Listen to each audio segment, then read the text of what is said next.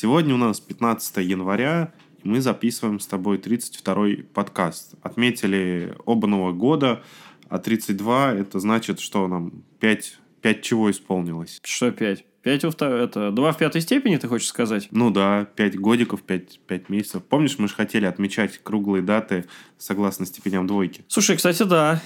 Это я вдруг сейчас подумал, что действительно пора как-то отметить, действительно, у нас круглая дата нашего подкаста сразу после Нового года.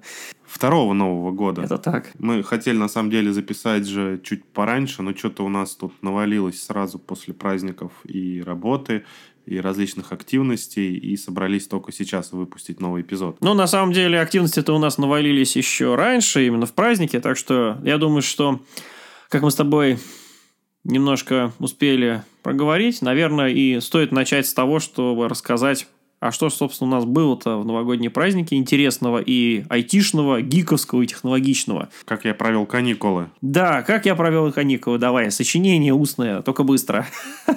Коротенькое. Я хотел заняться автоматизацией, и я занялся таки автоматизацией, но немножко в другом разрезе.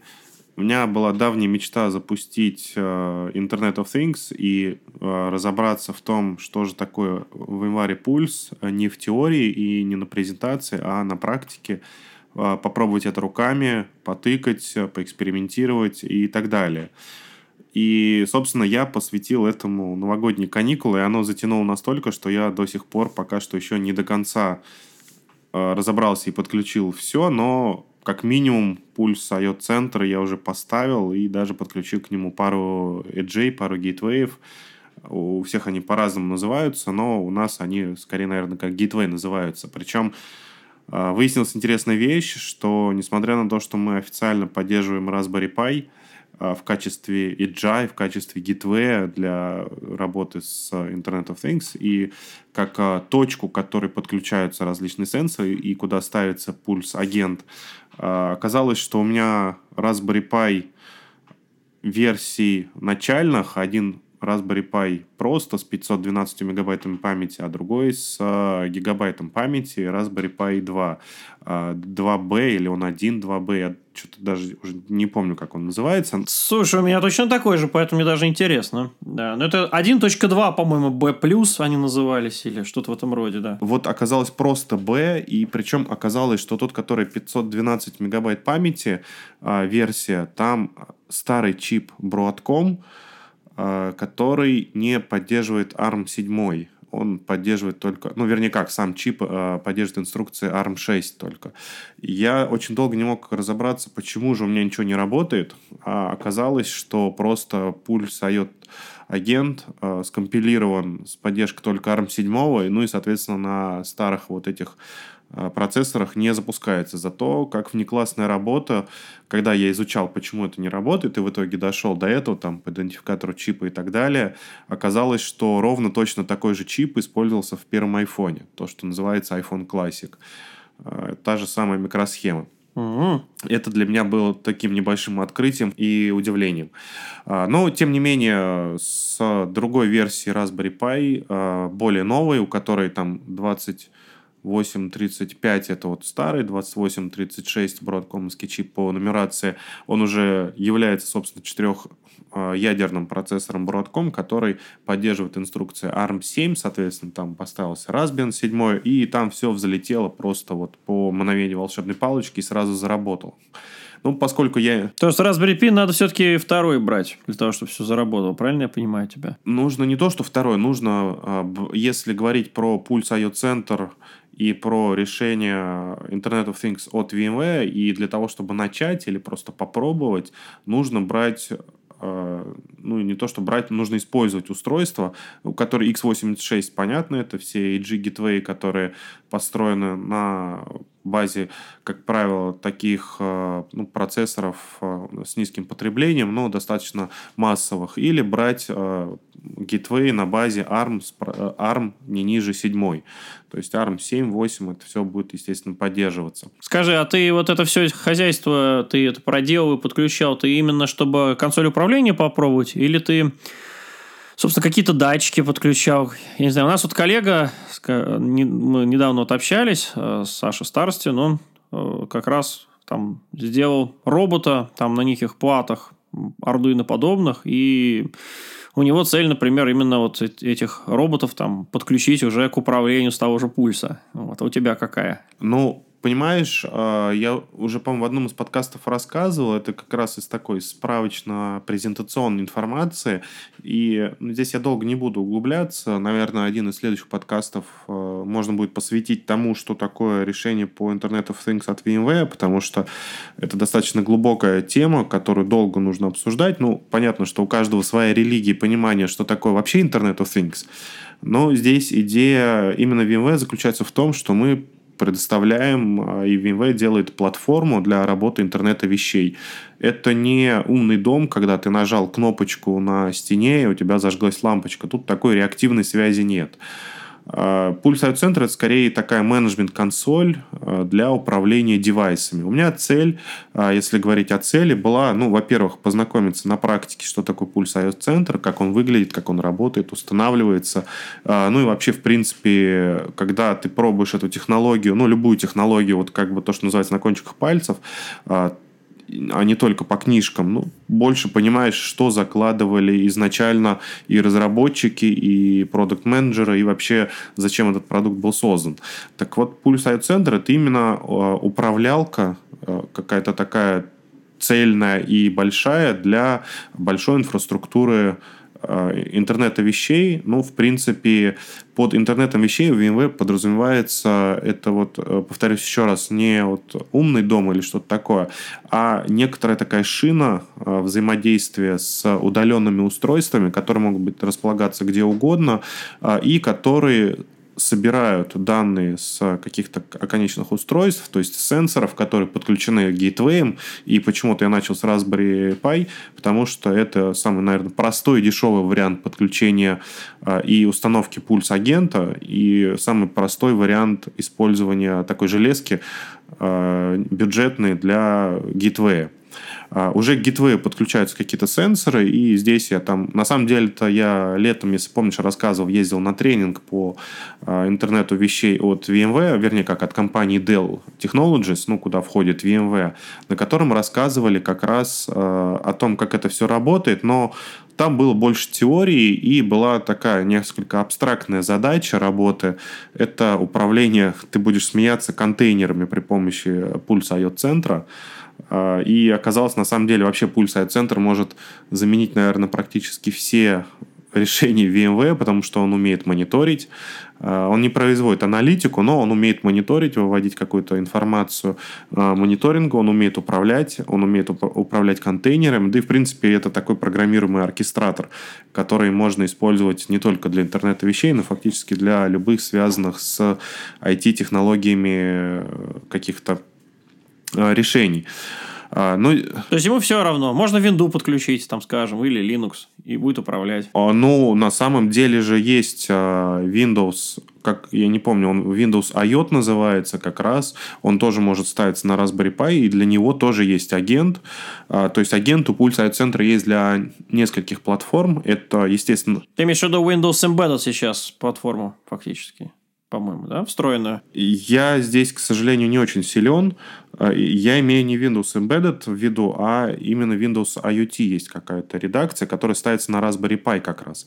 А, так и вот, если возвращаться к тому, что я начал говорить, пульс а, агент, то есть э, часть клиентская, которая взаимодействует с пульс-сервером, она может ставиться на несколько платформ. Это, естественно, Linux на x86, это Linux на ARM, это Windows IoT и, ну и все, по-моему.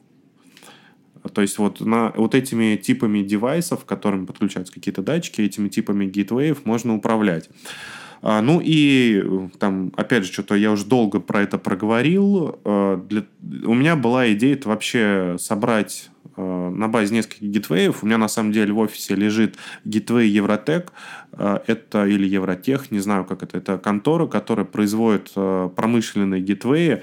У меня девелоперский вариант, то есть с там, различными интерфейсами расширения для разработчиков. гитвея, который используется большими крупными компаниями на производстве. У меня есть точно такой же гитвей от Dell, и есть вот Raspberry Pi. Ну, промышленные гитвеи – это достаточно большие коробки, в некоторых случаях это достаточно и тяжелые коробки, которые с собой таскать не очень удобно. А Raspberry Pi, что в карман сунул, побежал, где нужно, где есть интернет, включил и экспериментируешь что-то. Поэтому я изначально сосредоточился на то, чтобы э, на Raspberry Pi у меня все заработало, хотя на самом деле агента можно поставить и на виртуальную машину, но на Raspberry Pi, естественно, сразу можно проверять какие-то вот сенсоры и так далее. И вот я почему начал говорить про летний тренинг, я заказал себе, и мне приехало а, ну, некоторое количество датчиков, а, датчиков атмосферы, датчиков температуры, а, окружающей среды, там, давления, качества воздуха. И, собственно, моя цель, конечно, это с одной стороны, познакомиться с продуктом VMware, который нужен для IOT, и обеспечивает работу платформы iOS. С другой стороны, создать ну, небольшое такое устройство, ну как создать, со собрать из готовых компонентов, как кубики Лего, такой небольшой ну, датчик, что ли, или э, можно назвать погодной станцией, которую можно поместить в офисе, ну и на всяких демонстрациях э, показывать заказчикам, как это работает, э, что, что это вообще такое Internet of Things от VMware и, возможно, даже интегрировать с какими-нибудь платформами аналитики э, типа Watson, э, с которыми пульс интегрируется. То есть э, собрать, конечная цель собрать проект, вот собрать такой, такую систему. Ну, слушай, я тоже хочу в этом поучаствовать, так что там точно ставлю, надо будет немного углубиться. Ну, ты знаешь, что меня озадачили под конец года. Вот э, коллега, с которым мы давно работали по части VDI и MDM, э, Сергей Кихтенко подарил мне ESP-контроллер с цветным экранчиком и сказал, Леха, вот давай тоже занимайся пульсом и УТ. Тебе это тоже надо. Кстати, интересно, здесь э, такая вещь. Опять же, я узнал, что, оказывается, есть микропитон. Я знаю, ты любишь э, на питоне программировать. Э, да. Есть компания Adafruit. Э, наверное, я думаю, что ее изначальная имя этой компании было э, создано из двух вещей. Во-первых, Fruit связано с Raspberry Pi и похожими девайсами, а Ада — это первая женщина-программист, собственно. Да, язык Ада. Да, язык Ада, и, собственно, из имен, вернее, вот из этих двух э, названий создался акроним Adafruit, и они выпускают во-первых, они одни из самых больших коммитеров микропитон, потому что они выпускают кучу сенсоров, в том числе э, консюмерских, правда, не промышленных, но выпускают очень большое количество девайсов. А, и они выпустили библиотеку большую поддержки сенсоров, которая написана на питоне. А, соответственно, для того, чтобы снизить время разработки и включения в Internet of Things, включения сенсоров, я воспользовался этой библиотекой, потому что ну, моя цель не на низком уровне заниматься программированием микроконтроллеров и программированием датчиков, хотя, конечно, это тоже интересно, и был у меня такой опыт некоторое время назад. Э, но конечная цель все-таки собрать готовое решение для демонстраций, э, ну и получить опыт именно вот таких таких интересных э, сборок.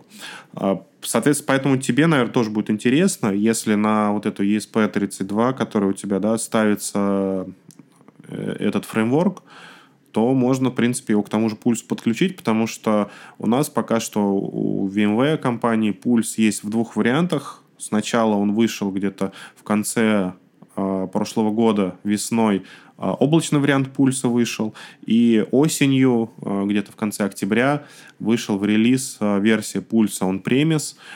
Здесь я имею в виду вторую версию пульса. Ну, не буду рассказывать, опять же, про технические особенности, как пульс работает и почему сейчас вторая версия, про нее мало кто слышал.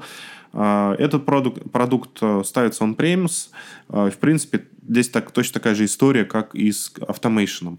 Verialize Automation, который есть и из облака, и есть on-premise установка, и фактически кодовая база одна и та же, а, и заказчику предлагается тот же самый дистрибутив, который устанавливается в облаке. Ну, естественно, в облаке он чуть-чуть быстрее обновляется, потому что в облаке разработчики написали новый функционал и сразу же по agile обновили инфраструктуру. А он премис, ну, выпускается патч, который заказчики у себя устанавливают.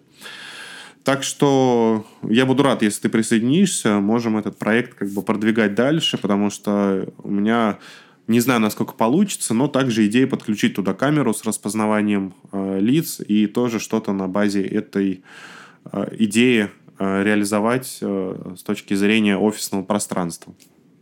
Ну, поскольку это внеклассный такой проект, Да, да. э, возможно, это потребует достаточно большого количества времени на изучение и э, реализацию. Ну, как всегда, как всегда, погикствовать. Ну, давай, раз уж я начал рассказывать, э, расскажу чуть более приземленные вещи про Давай, э, давай. технологии VMware, хотя с другой стороны, э, с другой стороны, э, здесь кроме таких э, технологических новостей, э, как бы поскольку сейчас э, все строят планы на будущее и кончился не только год, а кончилось целое десятилетие, то различные э, агентства, различные компании выпускают свой взгляд на некоторый срок в будущее, что будет дальше.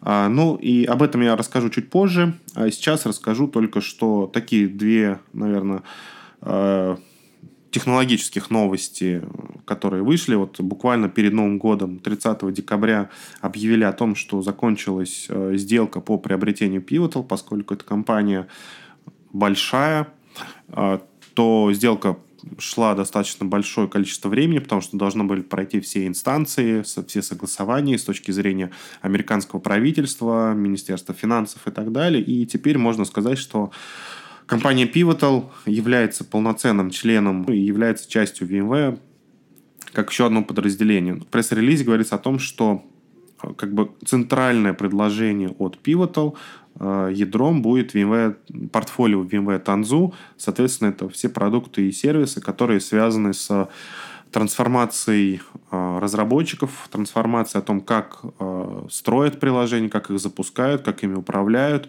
э, и все это с применением Kubernetes и так далее. То есть это теперь можно четко говорить, что Pivotal это часть VMware. Ну и здесь мы, наверное, будем в дальнейших подкастах с тобой обсуждать больше контейнерной истории. Я расскажу следующей такой новостью об обновлении vCloud Foundation, который вышел э, буквально вчера, то есть 14 января вышел в JA новый релиз vCloud Foundation, который носит нумерацию 3.9.1. На самом деле, это, наверное, один из самых быстро развивающихся продуктов э, в портфолио VMware. Это именно vCloud Foundation, который в каждом релизе приносит э, что-то новое. Ну и здесь появилось э, расширение API, э, появилась э, дополнительная возможность у Builder и с точки зрения э, рабочих процессов и с точки зрения интерфейсной части. Ну и, что немаловажно, обновились э, релизы и так называемый Bill of Materials или BOM э, список, и появилась поддержка новых версий продуктов. Это самая последняя сфера, самый последний vSAN, самый последний vCenter. Другие продукты, такие как э, NSX, э, PKS, Horizon, Automation пока что не обновили свои версии и остались на уровне осенних э, билдов, релизов.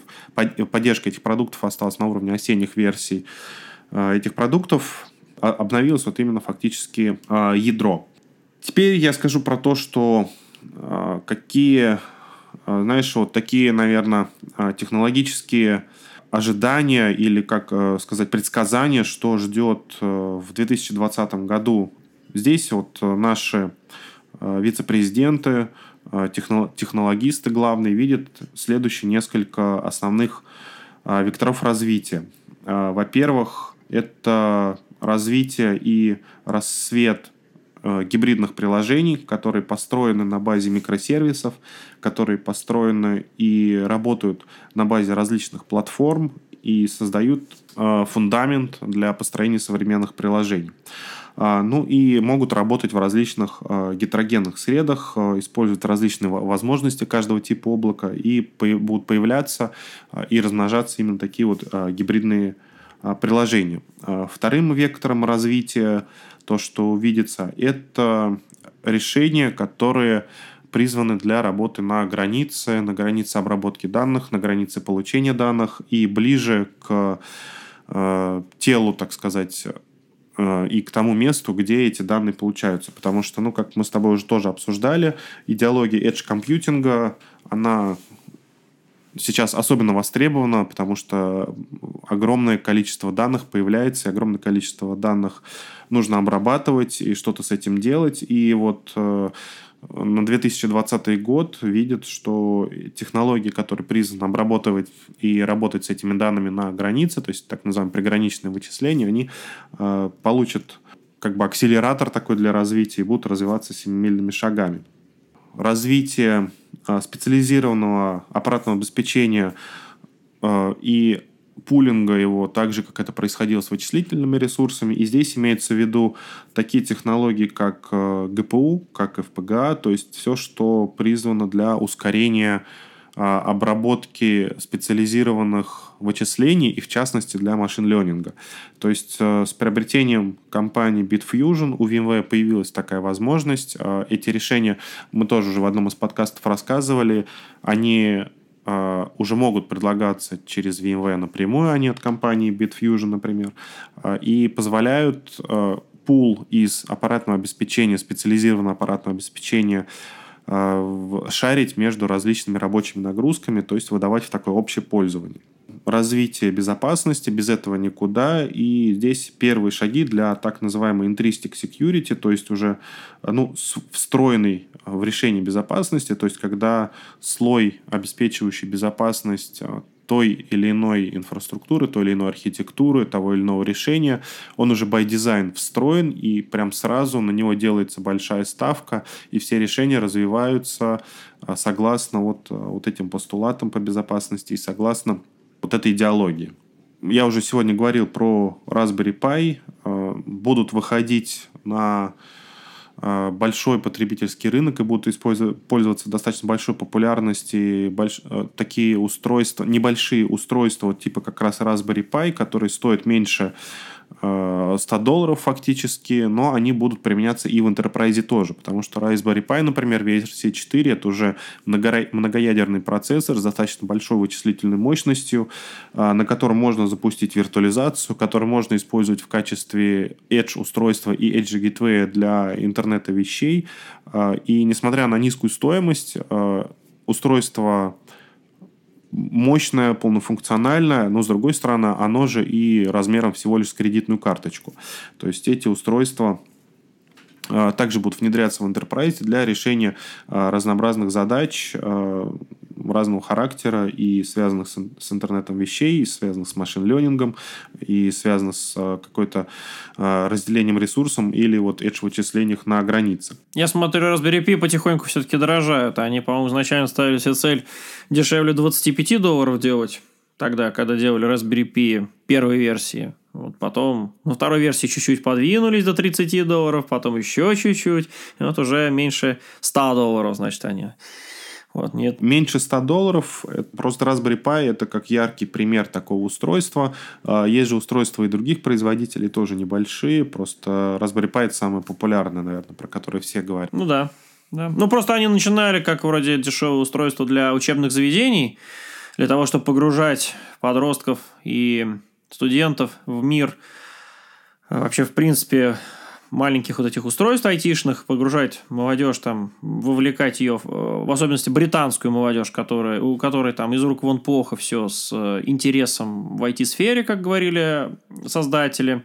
Raspberry Pi, ну, просто помню их интервью читал там некоторое время назад, да, значит, привлечение их к IT-сфере вот посредством создания таких вот э, дешевых устройств, которые легко купить и с помощью которых можно сделать что-то такое интересное на уроках по информатике для того, чтобы, в общем, привлекать, в общем, людей да, в область. Да, совершенно верно. Это была изначальная идея, но, как я читал, сами создатели Raspberry Pi не ожидали такой бешеной популярности. Да, и поэтому решили, что пора сделать удорожание девайсов. Ну, инфляция, все дорожает. Тем не менее, даже за 30-35 долларов, сколько сейчас стоит Raspberry Pi, а если брать Raspberry Pi Zero, на, на борту которого уже есть э, Wi-Fi, Bluetooth, порты GPIO и, в принципе, тот же самый процессор, но, но такая штука стоит э, в разных конфигурациях 5-10 долларов, то, в принципе, я думаю, это достаточно интересная штука для э, выполнения микрозадачек, и вполне может конкурировать с решениями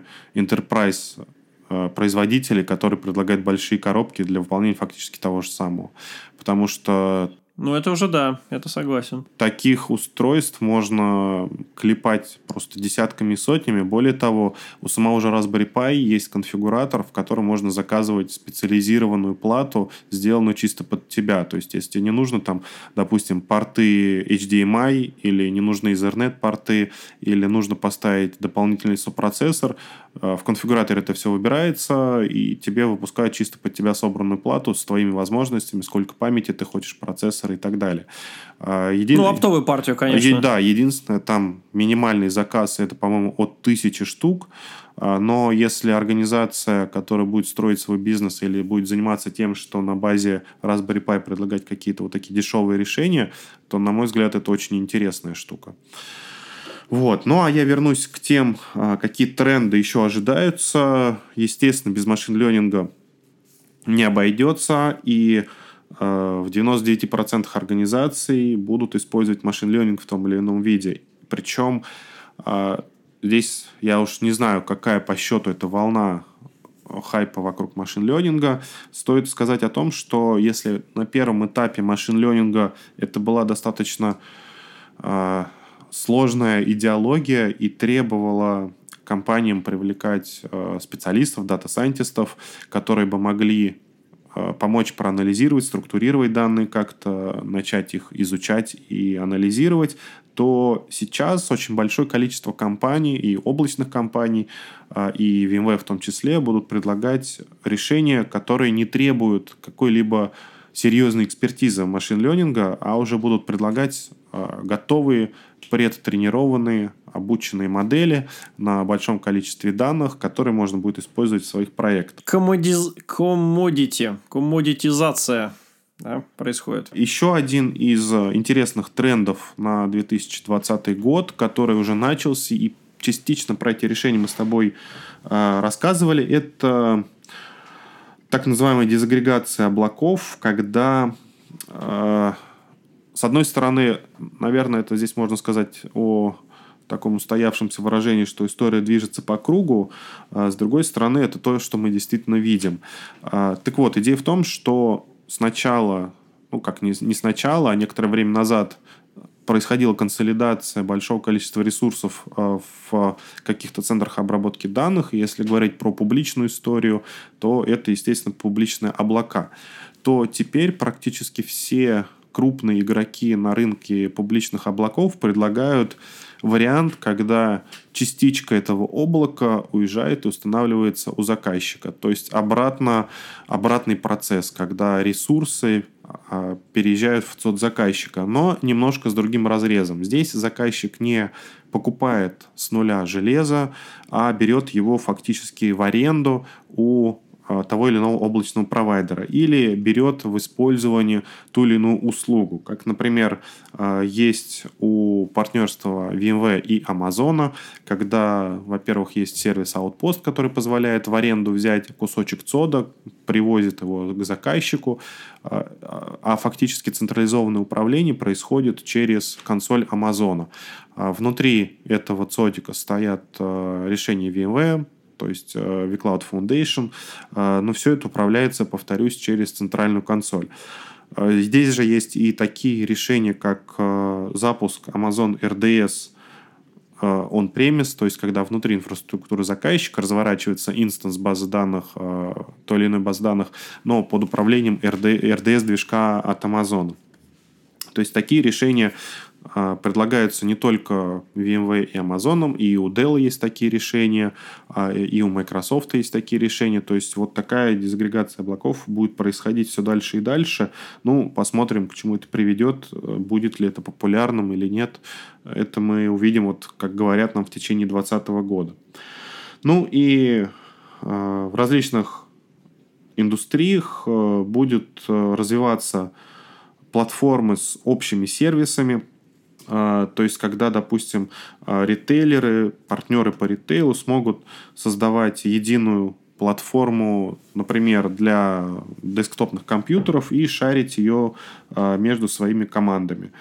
Естественно, это будет как-то разделяться по ресурсам, ограничиваться с точки зрения безопасности и так далее. Но такая, такие мультитенантные индустриальные платформы, они будут развиваться, и это то, что о чем вот нам э, говорят наши топ-технологисты.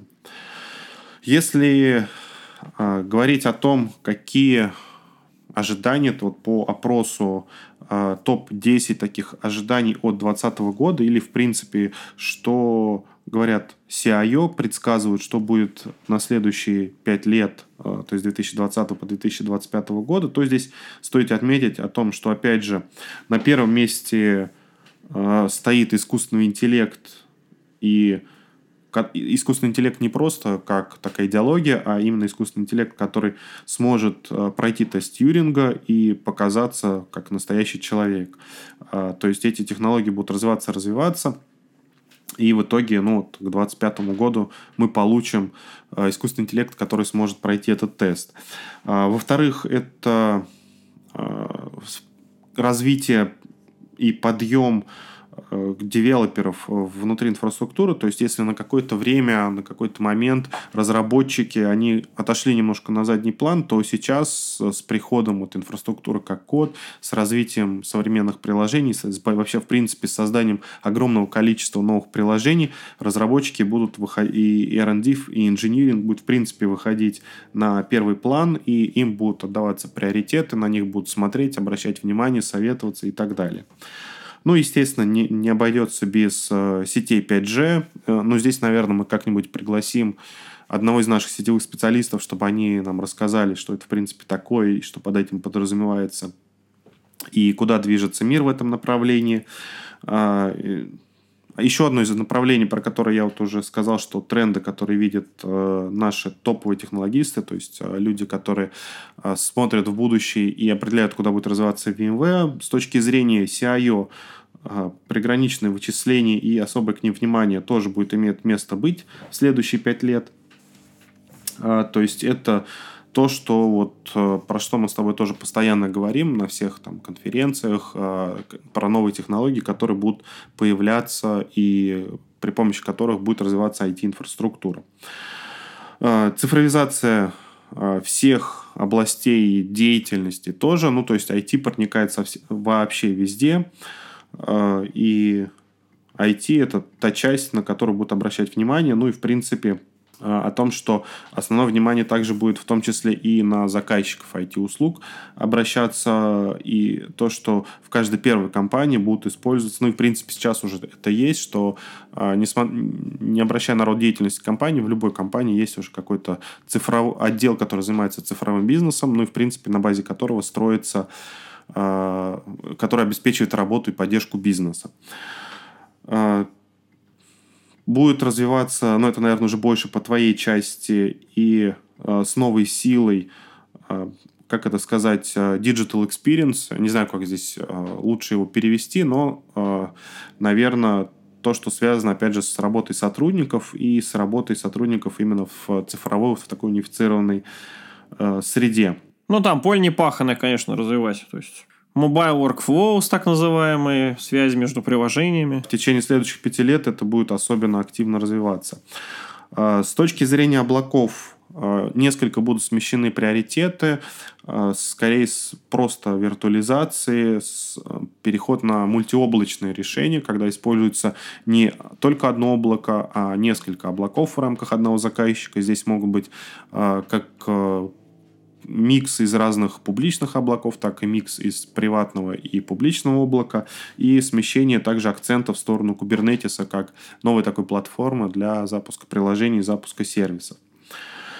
Э, естественно, не обделили вниманием и блокчейн, причем э, если сейчас уже достаточно много решений и приложений есть, которые используют э, распределенную базу данных, построенную на базе блокчейна, то э, CIO говорят о том, что будут создаваться э, так называемые мульти-энтерпрайз э, команды блокчейна или мульти-энтерпрайз э, то есть э, какие-то тоже, опять же, отраслевые, такие э, нишевые э, блокчейн консорциумы, которые будут на базе сотрудничества нескольких компаний предлагать, использовать и так далее э, технологии именно блокчейн. Вот эти вот основные тренды, которые э, видит на несколько следующих... Ну, во-первых, как я сказал, первые были на, на 2020 год, а вот то, что я сейчас перечислил, это то, что видят основные технологисты различных компаний на следующие пять лет.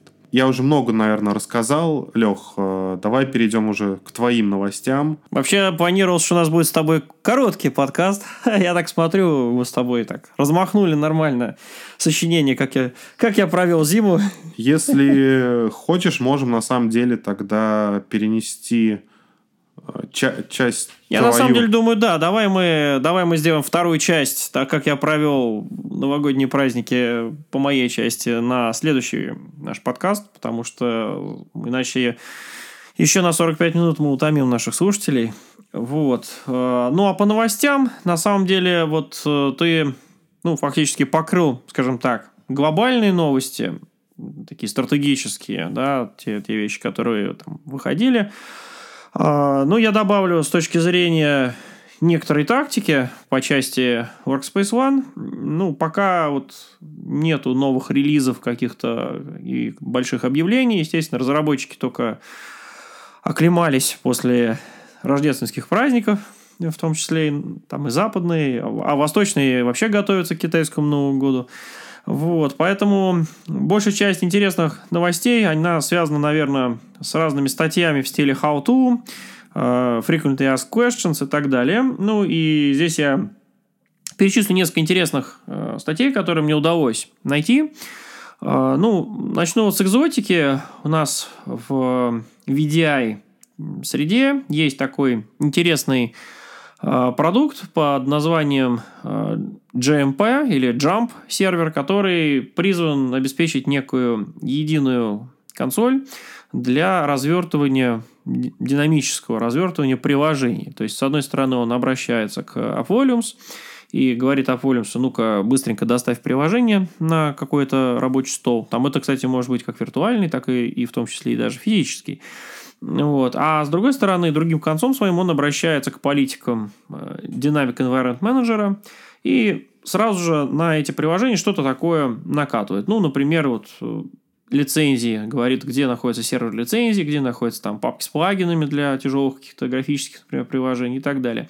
Ну, и вот этот продукт э, в России я что-то буквально считанные число раз вообще встречал, чтобы кто-то его пробовал, смотрел, ну, потому что это еще одна консоль, еще одна нашлепка, как некоторые пренебрежительно говорят, поэтому, конечно, развертывать ее, ну, вроде как никто не хочет. Но, тем не менее, на самом деле, вот именно при интенсивном использовании, когда действительно много приложений пакуется, пакуется часто, а, возникает множество разных процессов вокруг этого. И тут вот, э, вот это развертывание дополнительного вот этого инструмента, оно действительно упрощает жизнь. И вот об этом как раз от автора, ну или я бы сказал так, от куратора и создателя вот этого проекта, там, э, соответственно, по-моему, фамилия Яник, у него один из известных таких светил в идеальном мире. Там как раз такое интервью, которое на Ютубе можно посмотреть, недавно вышло. А вот по самому Volumes, который недавно перешел на свою четвертую версию, Интересный разбор, что нового там вышло. Ну, это, в принципе, и в прошлом году, в декабре, когда он вышел, появилось. Ну, а теперь уже так, э, с точки зрения наглядности, появился некий walkthrough. То есть, есть возможность самому там пройти, потыкать, посоздавать приложение в новом стиле. И я вот прошел, посмотрел, довольно-таки интересно. Сначала я относился, ну, скажем так, с некоторым скептицизмом, скажем, то есть, что это скорее такие косметические изменения, но за вот этой косметикой, за изменениями, которые произошли во Volumes, на самом деле скрывается действительно большое количество удобств, связанных с апдейтом приложений и с сопровождением приложений, которые запакованы. Потому что ну, у всех на первом этапе волнует, собственно, сама технология, что действительно можно взять приложение, запаковать и быстро доставлять его там за считанные секунды до рабочего места. Это вау, это круто, это классно. Там пользователь захотел какое-то свое собственное приложение на VDI-столе, не надо его запаковывать там в мастер-образ, не надо его доставлять там по сети каким-то образом, а можно просто вот так вот раз там через э, подключение в НДК через подключение диска взять и подключить. Ну, а дальше возникают интересные вопросы. А вот что будет, когда мы такое приложение будем апдейтить? А что будет, если новое заапдейченное приложение мы хотим откатить назад? на предыдущую версию. А что будет, если мы хотим две версии одного и того же приложения одновременно доставить, потому что вот там пользователю потребовалось. Ну и так далее. И вот как раз а, на самом деле в Apple ну, есть ряд таких базовых вещей, которые он позволял сделать.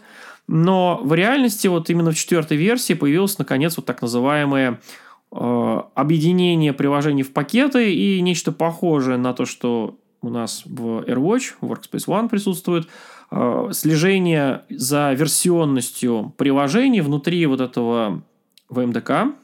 То есть там можно добавлять приложение, чтобы в одном VMDK файле было несколько версий одного и того же приложения, и переключать между, соответственно, текущей, текущая и не текущая версия. То есть э, это позволяет, соответственно, при апдейте сделать апгрейд у пользователя, но быть готовым к тому, что мы откатимся назад в случае, если возникают какие-то проблемы. Вот. А также несколько версий держать одновременно, то есть то, что я как раз перечислил. Вот это на самом деле такая серьезная подвижка, я бы сказал. Конечно, мы все ждем конец возможности там э, из одного стека приложений назначать там конкретные приложения пользователям. Вот. Пока что все-таки это единым стеком все прилетает то, что в Volumes 3 еще внедрили, но почему-то вот по каким-то причинам, возможно, именно вот по отсутствию каких-то решений для вот сопутствующих задач, э, вот это была причина, почему эта технология пока не развивается дальше. Вот, ждем. Ну вот, но вот э, вижу очень много вот подвижек по части, в том числе API для Volumes очень сильно переписали. И вот как раз обо всем этом подробно рассказывают. Ну и, конечно же, у нас в Workspace ONE среде динамичный продукт самый, это Identity Manager бывший, ну теперь уже он стал и в документации называться Workspace ONE Access. А, и на нем, конечно, завязан не только Workspace ONE мир, но в том числе и Cloud, и NSX, и так далее. И вот интересная статья Best Practices и Frequently Asked Questions э, for Architecting Workspace ONE Access. То есть, как его развертывать, какие типовые вопросы там возникают. На самом деле, сама статья представляет собой подборку ну, ресурсов, где почитать. А вот эти вот ресурсы, они, большей частью на техзоне, они очень интересные и, самое главное, они очень подробные. Вот что с нашими новыми продуктами плохо. Это то, что когда выпускают, то ну, по документации не успевают подробно что-то описать. Так слегка, что называется, там, овервью делать, что это, как это. А вот подробности, как это использовать, какие нюансы и так далее, это уже приходит как-то потом, уже спустя там довольно длительный промежуток времени. И вот, э, видимо, с Access тоже вот этот этап взросления потихоньку наступает, когда появляются, наконец, серьезные статьи, разборы. И я советую, конечно, их не пропускать. То есть, их там почитывать, посматривать. Вот. Ну, это вот из таких э, что называется, новостей компании. Вот. Ну, а уже по части там каких-то тем, скажем так, э, как я там, что я делал и как я гикстал на праздниках, тогда я, наверное, с этого и начну в следующий раз, Леш. Я тогда тоже, раз что ты сказал про ресурсы, приложу ссылку на новый блогопост, э, который называется «Важность облачной стратегии». И мне кажется, это самое время в начале года почитать э, и дать задел на весь будущий год про облака. Э, статья достаточно такая, с одной стороны, не очень большая, с другой стороны, она охватывает различные моменты, связанные с внедрением в организации облака, э, облачной инфраструктуры, зачем это нужно и почему это действительно важно, почему именно сейчас. И второе, я приложу ссылку на регистрацию на вебинар, э, который также про стратегию и как э, производству, как компании оказаться готовой к новым типам приложений, к современным приложениям, к приложениям, которые называются Cloud Native. Этот э, вебинар пройдет в конце января, то есть еще достаточно много времени зарегистрироваться. Э, ну, вот эти вот два ресурса и как, как такие справочники я приложу к нашему подкасту тоже, чтобы можно было почитать, ознакомиться и послушать. Ну что ж, на этом давай завершим наш первый в этом году подкастик и пойдем праздновать. 32-й подкаст. Да, Два в пятой степени. Да. Давай. Всем пока-пока. Пока-пока. Всем счастливо. До новых Да. встреч. До, до связи в новом году.